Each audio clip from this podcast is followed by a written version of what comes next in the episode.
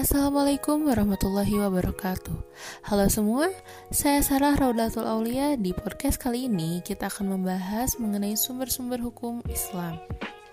Dalam Kamus Besar Bahasa Indonesia, sumber diartikan sebagai asal dari sesuatu. Menurut Bahrul Ilmi, sumber hukum Islam sendiri merupakan suatu rujukan atau dasar yang utama dalam pengambilan hukum Islam Adapun yang menjadi sumber hukum Islam yaitu Al-Quran, hadis, dan ijtihad. Hmm, mari kita bahas satu persatu. Yang pertama ialah Al-Quran. Al-Quran merupakan wahyu dari Allah yang disampaikan kepada Nabi Muhammad sebagai pedoman hidup manusia.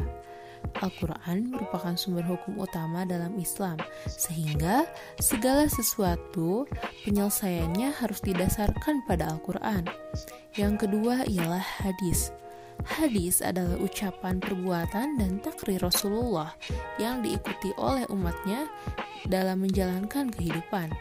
Hadis ini merupakan sumber hukum kedua setelah Al-Quran.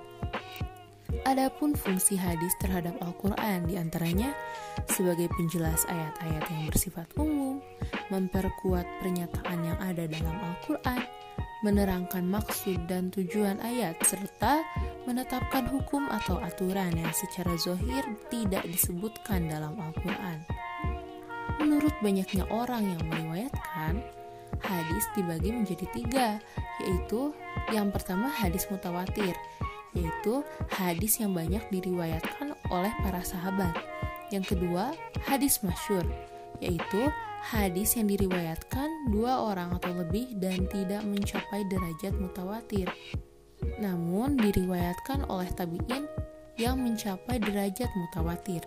Dan yang ketiga ialah hadis ahad, yang merupakan hadis yang diriwayatkan oleh satu atau dua orang sehingga tidak mencapai derajat mutawatir. Ditinjau dari segi kualitas perawinya, hadis dibagi menjadi empat, yaitu satu ialah hadis sohi.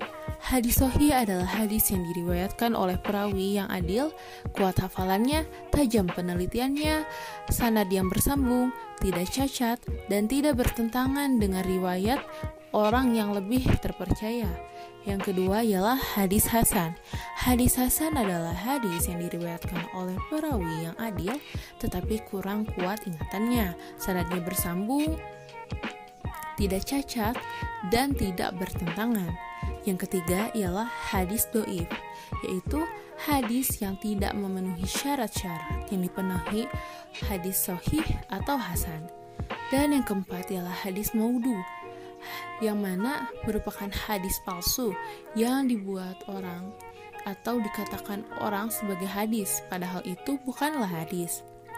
Lalu yang ketiga ada ijtihad.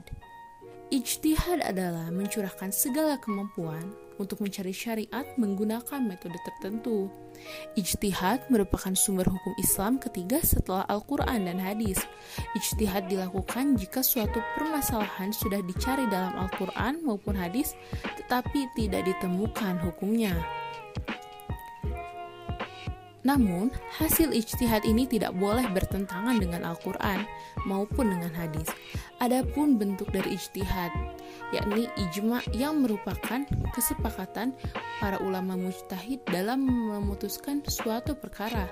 Yang kedua ialah kias, yakni mempersamakan hukum suatu masalah yang mana belum ada kedudukannya dengan masalah yang lama, serta masalah mursalah yang merupakan cara menetapkan hukum yang berdasarkan atas pertimbangan kegunaan dan manfaatnya. Sekian penuturan dari saya. Tentunya masih banyak sekali hal-hal mengenai sumber hukum Islam yang bisa kita peroleh dari literatur lainnya. Semoga bermanfaat dan mohon maaf apabila terdapat kesalahan. Wassalamualaikum warahmatullahi wabarakatuh.